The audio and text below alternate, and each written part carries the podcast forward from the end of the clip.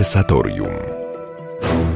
Dzień dobry Państwu, Konwersatorium, Paweł Milcarek. Dzisiaj gościem Konwersatorium jest dr Artur Ogurecki, historyk, pedagog, można powiedzieć także doświadczony, także w kierowaniu rozmaitymi instytucjami szkolnymi, oświatowymi. Będziemy rozmawiali o zagadnieniach związanych z reformą edukacji. To nie pierwsza nasza rozmowa na ten temat, bo temat wraca i z Twoją obecnością, przepraszam, że przejdę od razu na Arturze, prowadzimy tutaj te rozważania na temat polskiej edukacji. Niedawno ukazał się Twój artykuł w Christianitas, aktualizujący już kiedyś przedstawioną analizę potrzeb reformy edukacyjnej. Co się właściwie, można powiedzieć, zmieniło w ostatnich latach na plus, na minus? No właśnie, jesteśmy w trudnej sytuacji, jeżeli chodzi o wydanie jakiejś jednoznacznej oceny. Dezyderaty, o których wspominasz, czyli te nasze projekty dotyczące czy przedstawiające najważniejsze potrzeby edukacyjne 5 lat temu, zostały teraz przeze mnie zaktualizowane pod kątem wskazania takich priorytetów na teraz, biorąc pod uwagę także te 5 lat. Na pewno zmieniła się struktura szkolnictwa. To jest to, o czym wszyscy mówią, wiedzą i to, co jest widoczne. Nie mamy już gimnazjów, to też był jeden z postulatów wówczas przez nas przedstawiany. Mamy 8-letnią szkołę podstawową, 4-letnie liceum ogólnokształcące i szkoły branżowe, jeżeli chodzi o szkolnictwo zawodowe. I można powiedzieć, że to jest ten aspekt zmiany, który oceniałbym pozytywnie. Natomiast w ślad za tym nie poszły głębsze zmiany programowe. Podstawy programowe, można powiedzieć, że zostały tylko troszeczkę, tak technicznie to opiszę, poprzesuwane. Materiał, treści gimnazjum zostały przesunięte na odpowiednie klasy szkoły podstawowej, najstarsze klasy szkoły podstawowej i pierwszą klasę licealną. Można mieć też zastrzeżenia do jakości podręczników. Mam tutaj na myśli to, co jest mi najbliższe, czyli historię, język polski. Te podręczniki, które zostały wydane już w oparciu o nowe podstawy programowe, opierają się cały czas na tych samych założeniach, które przyświecają naszemu systemowi edukacyjnemu od wielu dziesięcioleci. Przede wszystkim brakuje tutaj jakiegoś takiego realistycznego spojrzenia na to, kim jest człowiek, jakie są jego naturalne potrzeby rozwoju. Cały czas mamy nastawienie na taką chwilowość, doraźność, czyli produkujemy człowieka pod potrzebę chwili. W zależności od tego, jak się rozwija sytuacja gospodarcza, jakie jest zapotrzebowanie na rynku pracy, pewne mody, oczywiście wszystko jeszcze nałożone na warstwę ideologiczną. Natomiast nie ma takiej próby metodycznego pochylenia się nad tym, jakie rzeczywiście warunki właściwego kształtowania intelektu, wychowania charakteru należałoby zapewnić dzieciom, później młodzieży w szkole.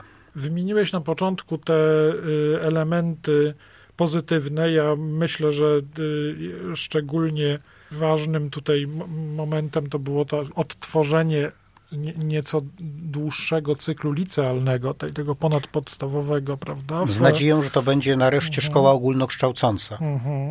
Bo mieliśmy do czynienia z takim zjawiskiem krótkiego liceum właściwie w całości, prawie że w całości zajętego na przygotowywanie się do matury według przyjętych specjalizacji. Tak, pierwsza klasa to była klasa, na której kończyły się przedmioty ogólnokształcące na dobrą sprawę, a później było to już przygotowanie do matury zgodnie z wyborem dokonanym przez danego maturzystę. Te zmiany pozytywne w takim razie to są zmiany makrostrukturalne, generalnego ułożenia tego cyklu kształcenia.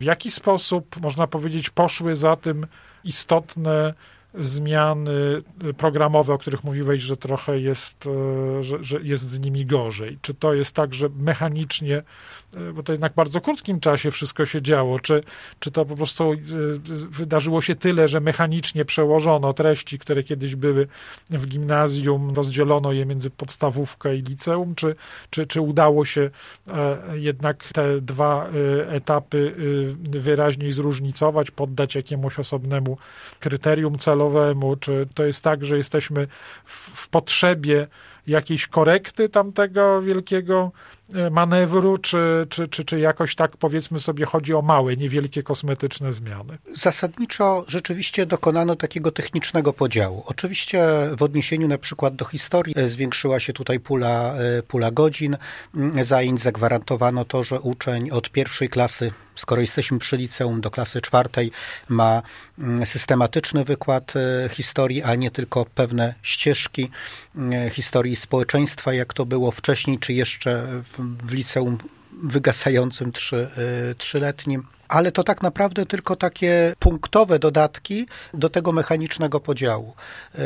Jestem przekonany, że jest wręcz konieczność pochylenia się nad tymi podstawami programowymi i dokonania korekt, ale to, co cały czas bardzo mocno podkreślam i też z niepokojem obserwuję to, co w tej chwili się dzieje, bo cały czas mam wrażenie, że może się to znowu skończyć na tylko przesunięciu pojedynczych pionków na szachownicy, czy też suwaczków dotyczących na przykład dodania jednej czy drugiej lektury do tak zwanego kanonu, dodania jakiegoś bloku tematycznego do historii, czy położenia większego nacisku na pewne zagadnienia związane z niektórymi aspektami historii najnowszej. Natomiast mówiąc tutaj o konieczności korekty, mam na myśli sięgnięcie tak naprawdę do tego fundamentu, na którym nabudowane są wszystkie założenia dotyczące i treści, i metod pracy z uczniami. Dotyczy to w jakimś stopniu pewnie wszystkich przedmiotów, nie tylko przedmiotów humanistycznych, ale tutaj zaniedbania moim zdaniem są największe. Dlatego, że te potrzeby chwili, o których wspomniałem wcześniej, one w pewien sposób zabezpieczają przedmioty ścisłe. Takie przedmioty jak matematyka, obecność informatyki, jakby w świadomości znacznej części rodziców jest takie przekonanie, że to jest narzędzie, które będzie przydatne na rynku pracy. O to trzeba zadbać. Trzeba zadbać o zwiększoną liczbę godzin z matematyki, o odpowiednie poprowadzenie tego przedmiotu. Nie uważam, że tak jest, że w odpowiedni sposób rzeczywiście zadbano o edukację matematyczną, szczególnie na tym etapie najwcześniejszym. Jeżeli chodzi o szkołę podstawową, uważam, że tu jest ogromny obszar zaniedbań w tej dziedzinie i niewiele się poprawiło, ale przynajmniej w świadomości znacznej części decydentów oświatowych i rodziców jest jakaś troska, takie przekonanie, że o ten obszar trzeba się zatroszczyć. Natomiast przedmioty takie jak język polski, historia, to są przedmioty, które są w znacznym stopniu marginalizowane. Jakby nie widzi się takiego prostego przełożenia utylitarnego tych przedmiotów. To sprawia, że nie ma komu o nie walczyć, mówiąc brzydko. A dla rozwoju właściwego człowieka, czyli właściwego usprawnienia jego intelektu, żeby potrafił rozpoznawać rzeczywistość, która go otacza, poznawać także samego siebie w sposób właściwy, to są sprawy fundamentalne. Tak mi się wydaje, że nasze troski i niepokoje, bo to są również moje troski, to co tu przedstawiłeś, te troski na przykład o przedmioty humanistyczne, że one trochę wychodzą z takiego świata, który generalnie przez szereg reform w ostatnich latach był jakby brany w nawias, tak? Taki świat, w którym się uznawało za oczywiste, że jakiekolwiek będą ukierunkowania specjalizujące człowieka w następnych etapach jego edukacji, to jednak istnieje taka właśnie baza kształcenia prawa ogólnego, w której ten element humanistyczny, odwołanie do, tutaj wspomniałeś też, do pewnego kanonu i tak dalej, jest na jakimś poziomie tak samo potrzebny każdemu człowiekowi, że nawet można powiedzieć, że właśnie ktoś, kto następnie z racji różnych intensywnych studiów technicznych, no nie będzie się już tym mocno zajmował w przyszłości, przez na pewno te lata, które będą potrzebne tej intensywnym studiom technicznym, ćwiczeniom i tak dalej, że taki człowiek właśnie potrzebuje w punkcie startu, przed studiami, takiego solidnego ugruntowania w kanonie, w tradycji i tak dalej. Poza tym oczywiście dochodziły do tego również różne uwagi takie wzmacniające tę tezę, że nawet z perspektywy takiej czystej użyteczności, tak? Takiej jakby to powiedzieć sprawności umysłowej, potem technicznej, to ten moment takiego rozpulchnienia umysłu przez te sprawności humanistyczne jest ważny. Tak, że powoduje, że to mamy do czynienia z człowiekiem, który ma te szersze perspektywy, że nawet potem jak będzie pracował w innej materii, w innych obszarach, to będzie jednak, no jakby to powiedzieć, widział to w jakimś całym ludzkim przynajmniej porządku, a nie tylko czysto technicznym. Jeżeli mogę wejść w słowo, to są właśnie te paradoksy, bo z jednej strony mówi się o tym, że powinno się przygotować człowieka, który będzie elastyczny na rynku pracy, czyli będzie potrafił w ciągu swojego życia kilka razy zmieniać zawód w zależności od potrzeb, a jednocześnie cały system kształcenia bardzo mocno ukierunkowujący tego człowieka już od wczesnych lat działa w zupełnie innym kierunku. To, o czym mówisz, to jest właśnie przygotowanie człowieka do wszechstronnego. To jest to, co nazywano wolną edukacją. To jest coś, co daje prawdziwą wolność człowiekowi. Umiejętność rozpoznania prawdy, wyboru dobra w jego życiu.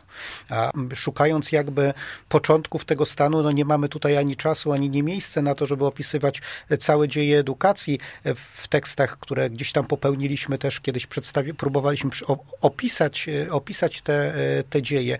Ale nawet nie cofając się tak zbyt daleko, wydaje mi się, że to bardzo wyraźnie już widać w okresie międzywojennym, kiedy właśnie te napięcia wokół szkoły, jaka ta szkoła ma być, są bardzo obecne, chociażby w publicystyce tamtego okresu. To nie są zupełnie nowe sprawy, choć oczywiście dzisiaj one trochę mają inny koloryt, ale to nie jest tak, że to się pojawiło 5 czy 10 lat temu. Tak zaczęliśmy naszą rozmowę, nasz kolejny, można powiedzieć, kolejne przyglądanie się w konwersatorium niezbędnikom polskiej szkoły. Niech Państwo z nami zostaną. Nasza rozmowa dotyczyć będzie jeszcze szeregu spraw, zarówno tych wiążących się z instytucjami oświatowymi, jak i z wątkiem programowym. Wracamy do naszej rozmowy o polskiej szkole dzisiaj. Jest w konwersatorium dzisiaj naszym gościem dr Artur Ogurecki. Kontynuujemy rozmowę. Mówiliśmy o tym, co się dobrego w ostatnich latach w edukacji wydarzyło, co mogło się również wydarzyć, co jest pracą do wykonania. W trakcie tej rozmowy padło słowo kanon. Ono zwykle kojarzy pewien wybór lektur. Tak to się jakoś prosto układa. Jeśli są spory o kanon, to są to spory zwykle o listę lektur. Ja mam wrażenie z poprzednich lat, także jako rodzic dzieci w kolejnych różnych klasach, że było coraz trudniej także jako rodzicowi ustalić, co mianowicie jest tym kanonem i co jest lekturą wymaganą, co jest wymaganą lekturą w ogóle, co jest wymaganą lekturą w szkole, do której posyłam dzieci, a co jest jeszcze wymaganą lekturą przez nauczyciela, który prowadzi lekcje. Czy w tej dziedzinie nadal jesteśmy skazani po prostu na jakieś nieustanne przesunięcia oraz informacje przypadkowe w internecie, listy różnych lektur, które się pojawiają? Czy można by było jakoś myśleć i o kanonie, i o lekturach w sposób bardziej uporządkowany? Tak, no rzeczywiście tak zwana menowska lista lektur zawiera przypisane do danych danej klasy lektury, spośród których nauczyciel może dokonać swobodnego wyboru. No może tak się zdarzyć i zdarza się, że jeżeli mielibyśmy dwoje dzieci, które będą w różnych szkołach w tej samej klasie, no to nie będą przerabiały tych samych lektur. Rzeczywiście doszło do takiego, no moim zdaniem, niebezpiecznego utożsamienia listy lektur z kanonem. To znaczy pierwotnie to był kanon, później nazwa pozostała, natomiast rzeczywiście z kanonem rozumianym jako pewna miara, do której przykładamy i siebie, i rzeczywistość, która nas otacza, po prostu szukając prawdy, odpowiedzi na najbardziej fundamentalne pytania, które człowiek stawiał sobie od zawsze. Obecna lista lektur, powiedziałbym, że zawiera, można wskazać niektóre teksty, które są rzeczywiście kanoniczne, natomiast nie jest tak, że klucz doboru lektur jest przemyślany. Nawet powiedziałbym właśnie tak, że moim zdaniem część tekstów, które tam znajdujemy, znalazły się tam ze względu na pewną chwilową popularność, obecność w szeroko rozumianej popkulturze, czyli znowu coś, co samo z siebie powinno być odnoszone do kanonu, jak wszystkie teksty popkultury, nagle wstawiane jest na miejsce tego kanonu.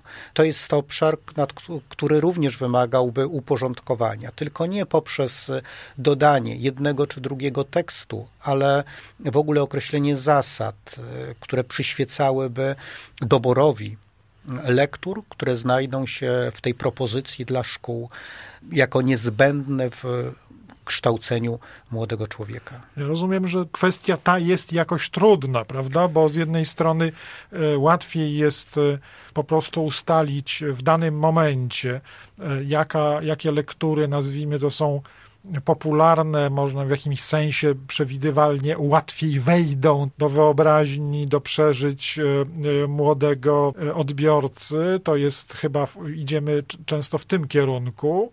Z jednej strony nie dziwię się, że na przykład nauczyciel chce posługiwać się i czytać z młodymi ludźmi teksty, w których jak będzie odczuwał, że dla nich to jest coś, co łatwiej, tak? Przeczytają, łatwiej ich zainspiruje i tak dalej. Z drugiej strony słowo kanon trochę sygnalizuje jednak konieczność spotkania się z rzeczami, które pewnie ten uczeń, jak już mocno dorośnie i już przestanie czytać literaturę młodzieżową, to w dalszym ciągu będą to rzeczy ważne. Czyli będą w nim pracowały, będą cały czas obecne. Coś w nim obecne, ale to pewnie jest o tyle trudniejsze, prawda, że to są lektury dorosłe. Dobrze tutaj to opisałeś, mówiąc o pewnym przeczuciu, że będzie łatwiej i szukania tego, co łatwiejsze. Słabością dzisiejszej szkoły jest takie nastawienie na to, żeby było lekko, łatwo i przyjemnie. To znaczy, żeby o nas propozycja, którą przedstawia szkoła, żeby wywoływała jak najmniej odzewu takiego, który byłby jakimś buntem czy dezaprobatą dla tejże propozycji, tylko dlatego, że wymaga jakiegoś wysiłku ze strony ucznia. Nastawienie właśnie na to, że liczy się tylko liczba przeczytanych książek, natomiast niekoniecznie bierzemy pod uwagę już jakość czytelnictwa, różnego rodzaju konkursy, które wchodzą do szkół, czy są obecne w przestrzeni edukacyjnej, które polegają na tym, żeby sprawdzić, ile książek w ciągu miesiąca, semestru, roku przeczytał dany uczeń, dana klasa, robi się rankingi, przydziela nagrody. To jest właśnie droga, która wspiera pośrednio to, o czym teraz mówimy. A jeżeli jeszcze do tego dodamy sytuację, w której wprost nauczyciel może usłyszeć dzisiaj od klasy, że my tego nie przeczytamy, nie znajdzie poparcia ani u rodziców, ani u swoich przełożonych, to z tego rezygnuje. A jeżeli nie jest to zabezpieczone systemowo, to nie ma się co dziwić, że sytuacja wygląda właśnie tak.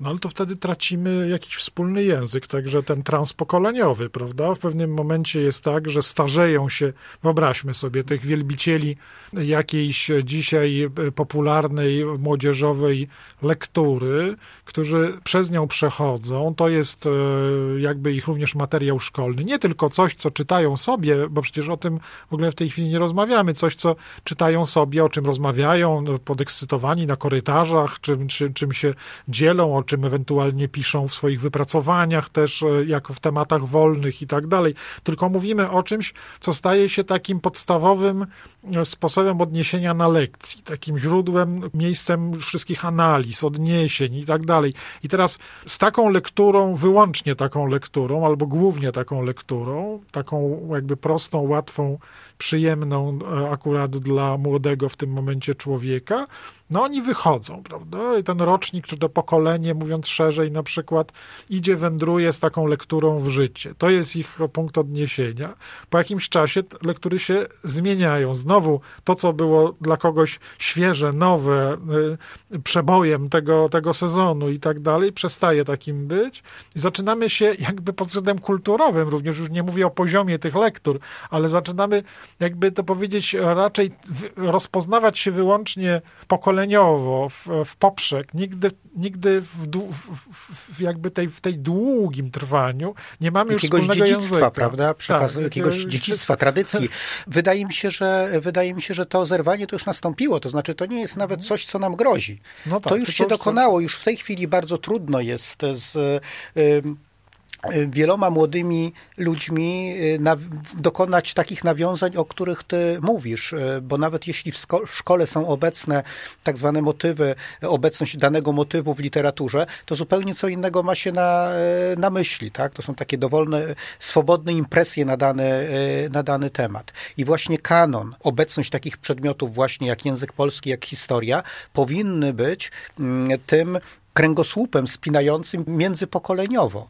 Budowanie świadomości tego, że nie od nas wszystko się zaczęło, że przejęliśmy dziedzictwo, uczestniczymy w sztafecie pokoleń, docenienie tego, co było przed nami, teraz ze swojej strony włożenie wszelkiego możliwego wysiłku, zaangażowanie naszych talentów do tego, żeby jakąś drobną cegiełkę do tego peletonu dołożyć, licząc na to, że kolejne pokolenia w przyszłości podejmą tę sztafetę. Dzisiaj takiej świadomości nie ma i moim zdaniem nie jest to przypadkowe. To znaczy, to jest jeden z elementów, który ma służyć wykorzenieniu człowieka z jego tych małych tradycji i tych wielkich tradycji. Mówimy o lekturach, czyli o tekstach wziętych z kultury, tak? Nieprodukowanych wprost dla szkoły, tylko po prostu wziętych z tego, co w kulturze się działo albo dzieje.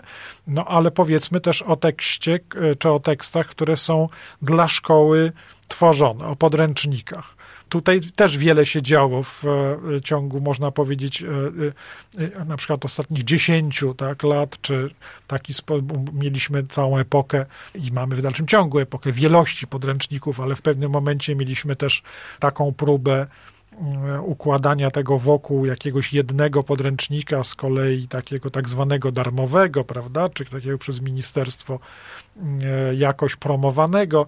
Jaką mamy sytuację dzisiaj z podręcznikami? Jak to wygląda? No, od strony formalnej wydawnictwa przedkładają ministerstwu propozycje podręcznika, który został przez nie przygotowany. Wyznaczani są recenzenci ministerialni, którzy oceniają ten podręcznik i jest dopuszczany do użytku. I nauczyciel ma swobodę w wyborze spośród podręczników, które są na rynku, tego, który mu odpowiada. Oczywiście ta swoboda jest w pewien sposób ograniczona, bo na przykład w danej szkole często jest tak, że zespół nauczycieli danego przedmiotu dokonuje lub dokonał kiedyś wyboru jednego podręcznika i wszyscy nauczyciele tego przedmiotu muszą na tym podręczniku pracować, ale co do zasady, no, nauczyciel ma możliwość, powinien mieć możliwość wyboru podręcznika, z którym pracuje. Podręcznik, no, jest na pewno wypadkową podstaw programowych. Powinien zawierać to, co zawierają podstawy programowe. I zatwierdzenie ministerialne to obiecuje. Tak. No wiemy, że z tym bywało różnie. Są przypadki podręczników, gdzie okazywało się, iż podręcznik nawet nie wyczerpywał całej podstawy programowej. To jest rzecz trudna. Ja sam nad tym się zastanawiałem wielokrotnie i z jednej strony bałbym się takiego rozwiązania, które polegałoby na narzuceniu jednego podręcznika wzorcowego, bo to grozi tym, że bardzo łatwo jest ten podręcznik napisać na nowo i narzucić nowy podręcznik. Autonomia i swoboda tutaj wyboru podręcznika moim zdaniem jest bardzo ważna, przy czym też bym nie przeceniał znaczenia podręcznika w procesie edukacji, dlatego że podręcznik jest narzędziem dydaktycznym, z którego nauczyciel może skorzystać i większość nauczycieli korzysta, ale żaden przepis prawa oświatowego nie mówi o tym, że nauczyciel musi korzystać z podręcznika. Czyli możemy sobie wyobrazić sytuację, w której nauczyciel wypracowuje własne materiały, skrypty, czy nie wiem, posługuje się innymi materiałami, nie podręcznikami dopuszczonymi przez MEN i jak najbardziej jest tutaj w porządku zarówno wobec przepisów prawa oświatowego, jak i myślę, że dobrze pojętej sztuki nauczycielskiej, bo wyobrażam sobie prowadzenie dobrych lekcji historii bez posługiwania się obecnymi na rynku podręcznikami do tego przedmiotu. Niemniej pewną, jakby to powiedzieć, statystyczną normą będzie to, że podręcznik jest w użyciu, stąd martwimy się oczywiście o jakości, mówimy o tym. Tak. To znaczy ja tego bym nie w żaden sposób, uważam, że temat podręczników jest bardzo ważny i dopuszczenie podręcznika na rynek powinno rzeczywiście być poprzedzone na tyle gruntownymi analizami, żeby to placet, które daje ministerstwo, nie było obarczone niebezpieczeństwem takim, że za chwilę ktoś zacznie dostrzegać istotne błędy merytoryczne w tych podręcznikach, jakieś uchybienia dotyczące strony dydaktycznej, czy wręcz braki polegające na tym, że całe zagadnienia z podstawy programowej zostały przez autorów danego podręcznika pominięte. Czy w Polsce jest takie zjawisko wyraźnego zróżnicowania podręczników, które mieszcząc się na przykład w tym wspólnym mianowniku, tak, jakieś spełnienia pewnych podstawowych wymagań, mają na przykład ewidentnie bardzo różne takie punkty odniesienia kulturowo-światopoglądowe. Na przykład, że wiadomo, prawda, jest to jasne, że nie chodzi mi o podział lepsze, znaczy bardziej wymagające i na przykład bardziej popularne, bo to pewnie też taki podział zachodzi, ale o taki na przykład, że wiemy, że gdzieś tam bardziej będą korzystać środowiska czy szkoły, które na przykład szukają bardziej tej nowoczesności, bycia w zgodzie bardziej z ideologią dzisiejszego Zachodu, liberalizmu i tak dalej, a na przykład takie, o których wiadomo, że bardziej są związane z pewnym wyobrażeniem tradycji, zachowania i tak dalej. W Polsce chyba nie ma takiego wyraźnego frontu w tej sprawie. Ciężko byłoby tutaj dokonać takiego jednoznacznego podziału podręczników. Te, które są w tej chwili na rynku, bo jeszcze w niedawnej przeszłości było troszeczkę inaczej. Gdybyśmy mówili jeszcze o tamtych podręcznikach gimnazjalnych, to tutaj mógłbym wskazać taki podział. O tyle z tych podręczników, bo przede wszystkim dotyczy to takich przedmiotów jak język polski i historia. WOS może też jeszcze? No tak, to tu jest bardzo zideologizowany ten przedmiot i ciężko by mi było wskazać podręcznik, który jest wolny od tej ideologii. Tak na pewno w wypadku historii języka polskiego mamy, jeżeli prześledzilibyśmy gruntownie, szczególnie tematy dotyczące średniowiecza, później obecności, sposobu przedstawiania Kościoła katolickiego, podejścia do dokonujących się już w nowożytności zmian określanych mianem postępu, to inne rozłożenie akcentów jest w poszczególnych podręcznikach, ale to nie jest na tyle mocne, żeby można było je podzielić na dwie grupy i powiedzieć, te będą dla szkoły bardziej tradycyjnej, a te dla szkoły czy nauczyciela liberalnego. Dlatego pytam, bo oczywiście istnieje coś takiego, pewnie nie przyjmuje charakteru jakiegoś bardzo wyraźnego przedstawiania się prezentacji, niemniej będzie pewnie, wydaje mi się, rzeczą oczywistą, że skoro istnieją w Polsce na przykład szkoły katolickie, prawda, albo na przykład istnieje patrząc z innej strony, jakiś nurt tych szkół, które to pewnie bardziej dotyczyło jakiegoś nurtu edukacji domowej, ale no w dalszym ciągu ktoś to tam organizował, jakiś nurt szkoły, w której bardziej z kolei próbowano takiej wolnomyślnej edukacji i postępowej, to należałoby się spodziewać, że pewnie gdzieś w podręcznikach też się wyrazi taka specyficzna troska o to, żeby tak właśnie kształtować te swoje lektury, zainteresowania, świat autorów, których się bardziej ceni, poznaje. Nie mówię tutaj o takiej jednoznacznej, takiej po prostu jednostronności, która powoduje, że na przykład nie czyta się w ogóle, nie zna się świata poza swoim własnym ideowym. Niemniej, no, że jakoś próbuje się cały świat trochę widzieć z uwzględnieniem tego, co jest dla mnie ważne i tak dalej. Swoją drogą dotykam tutaj takiego problemu tych wartości, tak? No, ja myślę, że to nie jest kwestia tylko tego, co jest dla mnie ważne, tylko rzeczywiście, co jest obiektywnie ważne. Dlatego, że w podręcznikach, z którymi mamy dzisiaj do czynienia, często pomijane są postaci kluczowe. Tylko właśnie dlatego, że być może za bardzo są identyfikowane z jakimś źle rozumianym tradycjonalizmem czy konserwatyzmem, nie przystają do dokonujących się zmian, postępu. To są te hasła, które są rzucane. I myślę, że szkoły o takim odchyleniu liberalnym, jeżeli już używamy tutaj tego określenia, o wiele łatwiej mają ze znalezieniem materiałów pomocy dydaktycznych, bo większość podręczników właśnie odpowiada tej linii, niż szkoły, które chciałyby w nurcie wierności pewnej tradycji i szukania nawiązań w historii. Wspomniałeś o szkołach katolickich. No, jedną z bolączek, moich bolączek na pewno wskazywanych przeze mnie też w różnych tekstach, jest to, że przez tyle lat funkcjonowania szkolnictwa katolickiego te szkoły czy te środowiska nie wypracowały własnych podręczników, szczególnie właśnie do takich przedmiotów jak język polski czy historia, a to aż by się prosiło. I wydaje mi się, że byłoby to czymś ze wszech miar dobrym, wskazanym, żeby takie podręczniki powstały.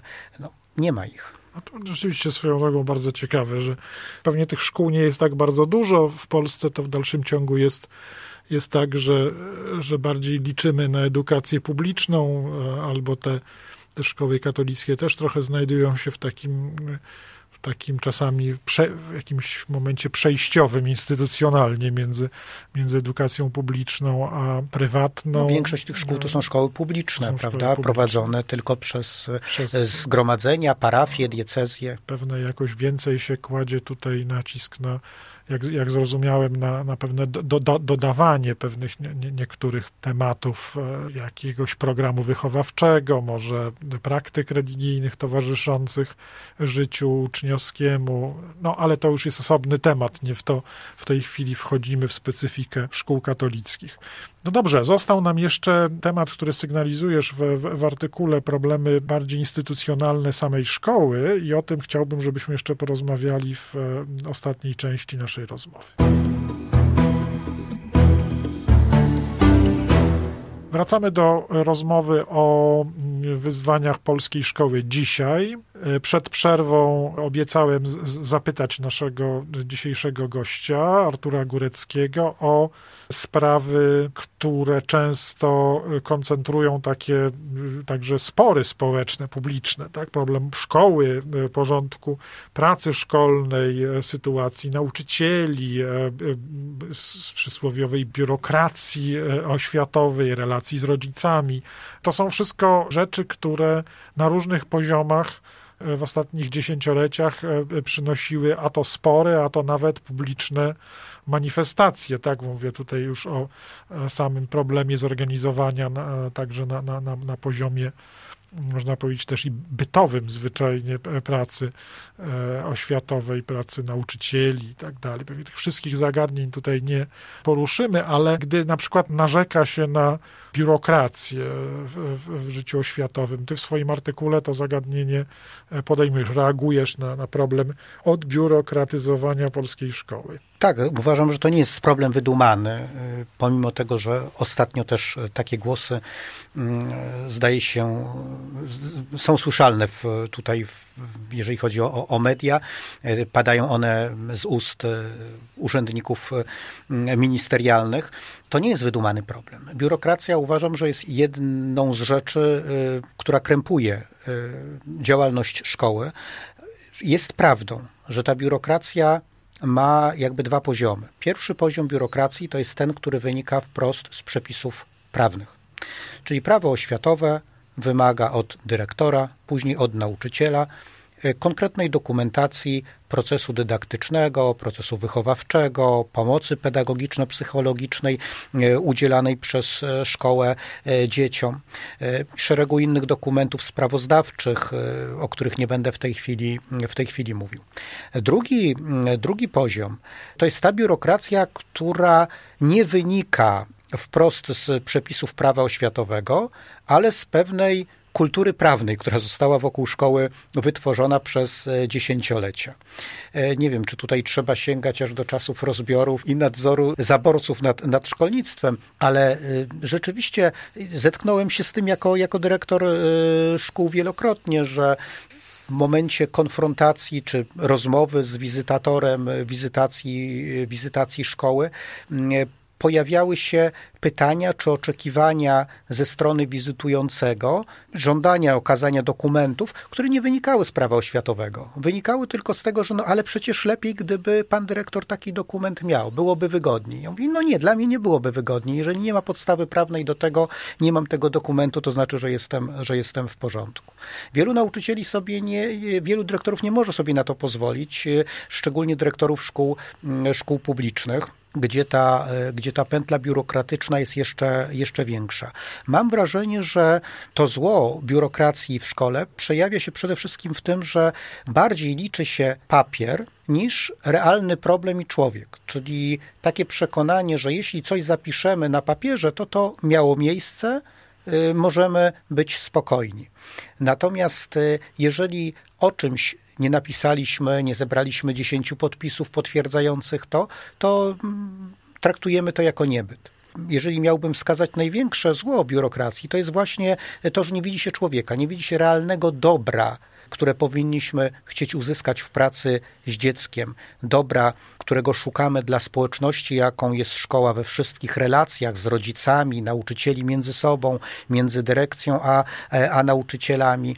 Tylko stawiamy papier między te osoby. Praktycznie nie ma spotkania wychowawcy z rodzicem, żeby ten wychowawca nie czuł takiej presji, że powinien sporządzić jakąś notatkę, powinien to zapisać, bo a nuż widelec, ktoś kiedyś będzie chciał sprawdzić, o czym była ta rozmowa, czy o czymś rodzice zostali poinformowani. Jeżeli nie będzie miał tego na papierze, to ci rodzice może po prostu się wyprą i w drugą stronę również to działa. Pewnie jest to głębszy problem, jakiegoś takiego ogólnoludzkiego zaufania, nie tylko problem samej szkoły, ale tutaj jak w soczewce to się ogniskuje i rzeczywiście daje znać o sobie. Warto byłoby pomyśleć o tym, żeby system prawny na tyle uprościć, żeby w jednym rozporządzeniu ministerialnym było jasno określone, jakie dokumenty są niezbędne dla funkcjonowania szkoły, i wprost było zapisane, że wszystkie inne dokumenty to są dokumenty, które mogą być tworzone w szkole na mocy statutu szkoły, jeżeli dana szkoła uzna je za wskazane.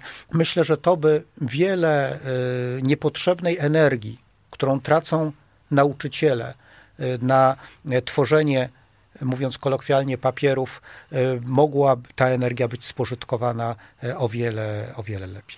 Mówimy o papierologii, która obciąża i czasami zabiera czas potrzebny na inne, bardziej efektywne edukacyjnie działania. Mam wrażenie, że w ogóle nauczyciele działają obecnie w jakimś, chciałem powiedzieć labiryncie, ale w takim, na polu minowym, tak? Że chodzą cały czas na polu minowym, obciążeni wieloma zobowiązaniami w oczywisty sposób, mający bardzo ważne zadania społeczne, a z drugiej strony właściwie coraz mniej takiego twardego autorytetu, który byłby potwierdzany, tak? Właściwie są cały czas gdzieś na spalonym, ciągle są kimś, kto jest do bicia na różne sposoby.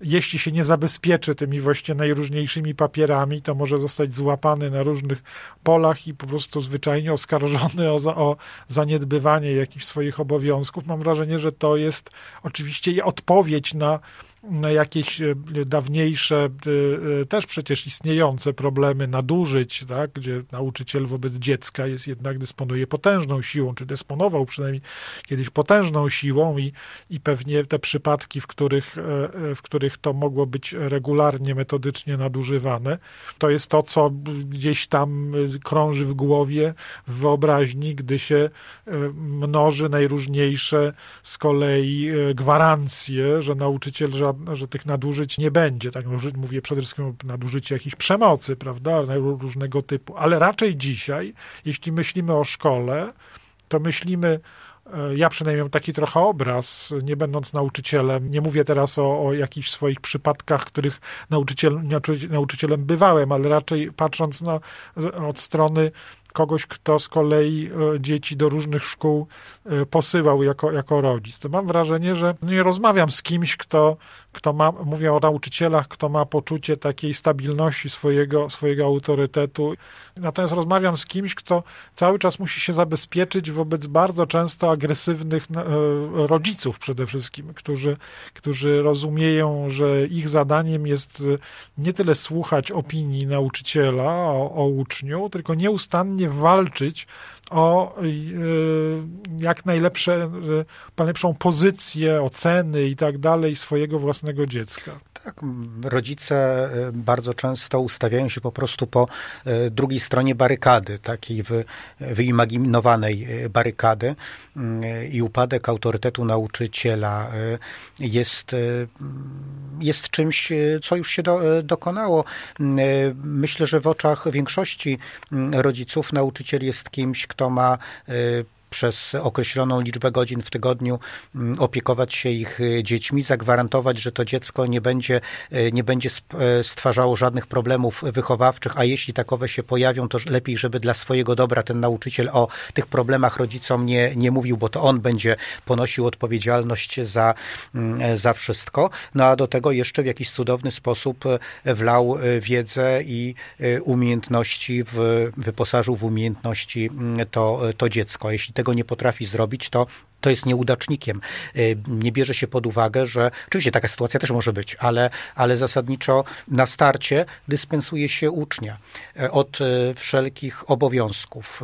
Nie mówi się nic o dyscyplinie pracy, o tym, o motywacji, którą uczeń najpierw w sobie musi znaleźć. To nie jest tak, że nawet najlepszy nauczyciel wleje motywację uczniowi. On może być tym zaczynem zaciekawienia światem i powinno tak być, ale bez ucznia nie ma całego procesu edukacyjnego. I dla świętego spokoju dyrektor, gdy dochodzi do konfrontacji między rodzicem a nauczycielem, najczęściej obiera stronę rodzica, później władzę zwierzchnię, czyli nadzór pedagogiczny, mam na myśli kuratorium, też najczęściej przyjmują taką strategię. Natomiast to jest skutek zupełnie błędnego spojrzenia na to, czym jest szkoła, czym jest wychowanie i kształcenie dzieci. Dlatego, że jeżeli mielibyśmy ten sam cel, to znaczy i rodzina, i szkoła stawiają sobie te same cele w odniesieniu do formowania dziecka, później młodego człowieka, i rodzice są w stanie przyjąć krytyczne uwagi na temat ich dziecka, rozumiejąc, że tak naprawdę wynika to z troski o dobro tego dziecka. Myślę, że nie mówilibyśmy o tych sytuacjach, o których teraz mówimy. Jest to jednak bardzo trudne. To jest taka troszeczkę nawzajem napędzająca się spirala, dlatego że jeżeli spojrzymy na przykład na to, co działo się podczas niedawnych strajków w oświacie, na zachowanie niektórych nauczycieli, to też nie były postawy, które ten autorytet budowały. One są takim przejawem ogromnego zagubienia wielu tych ludzi. Wychodzą ze szkół lepiej bądź gorzej przygotowani merytorycznie do pracy nauczycielskiej, stykają się z rzeczywistością, która zupełnie odstaje od tego, co tam mieli przekazywane, a do tego jeszcze słyszą, że muszą uczestniczyć co miesiąc w szkoleniu. Każde szkolenie jest poświęcone zupełnie innej wizji edukacji.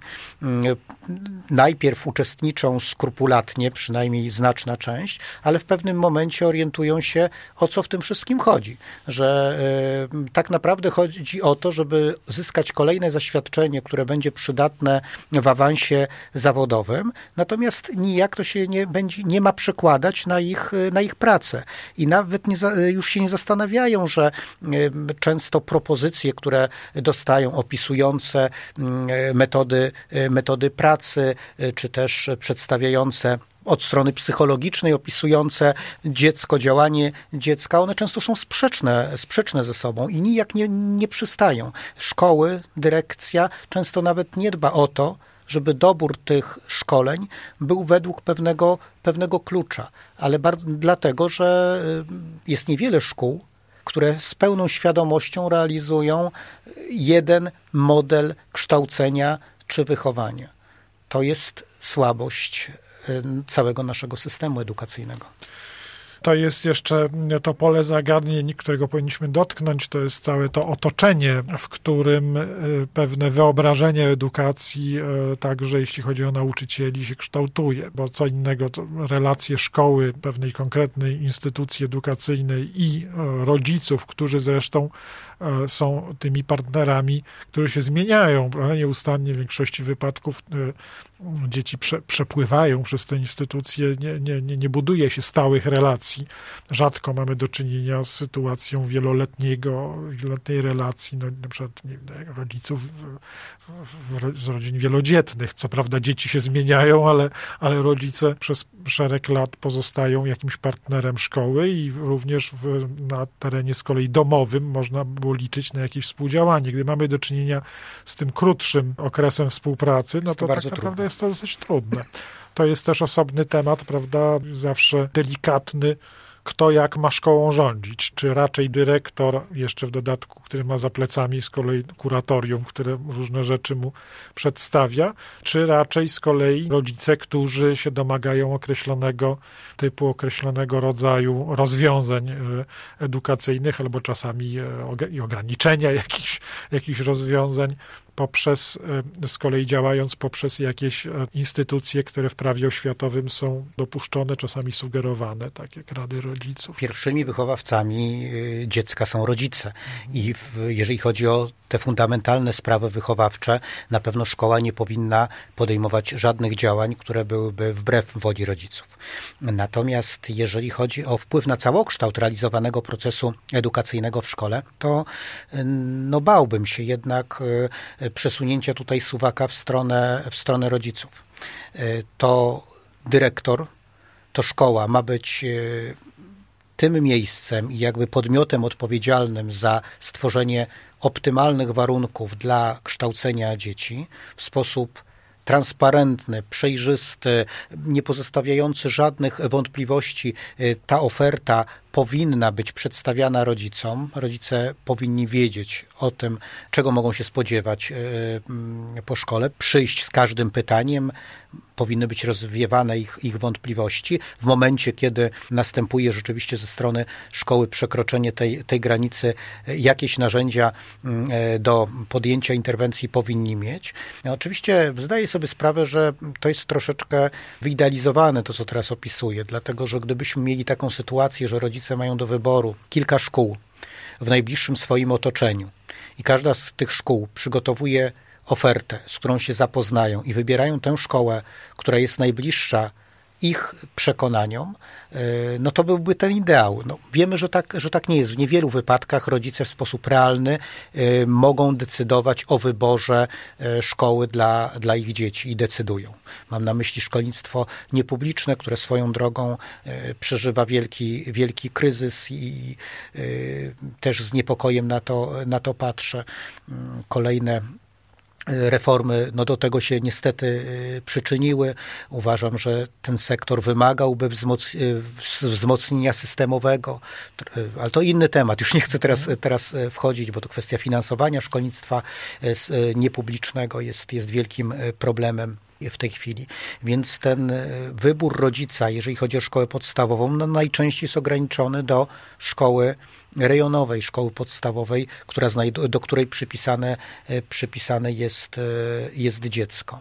Ale to szkoła powinna być tym miejscem, które przedstawia model pracy, kształcenia i wychowania. Moim zdaniem taki jest porządek właściwy rzeczy.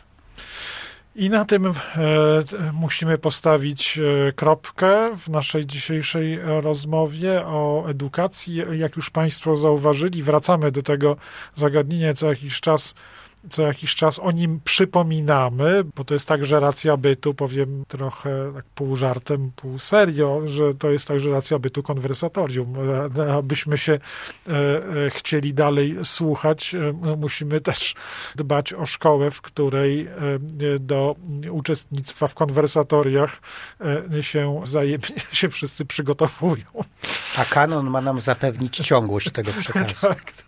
O czym tutaj rozmawialiśmy, o ciągłości i możliwości również wzajemnego rozumienia się we wspólnym języku. Dziękuję Ci, Arturze, dziękuję Arturowi Góreckiemu za dzisiejszą obecność, Państwu za uwagę i jak zwykle zapraszam Państwa do konwersatorium w niedzielę o godzinie 13.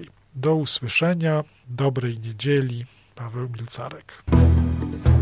Audycja powstaje we współpracy z kwartalnikiem Christianitas.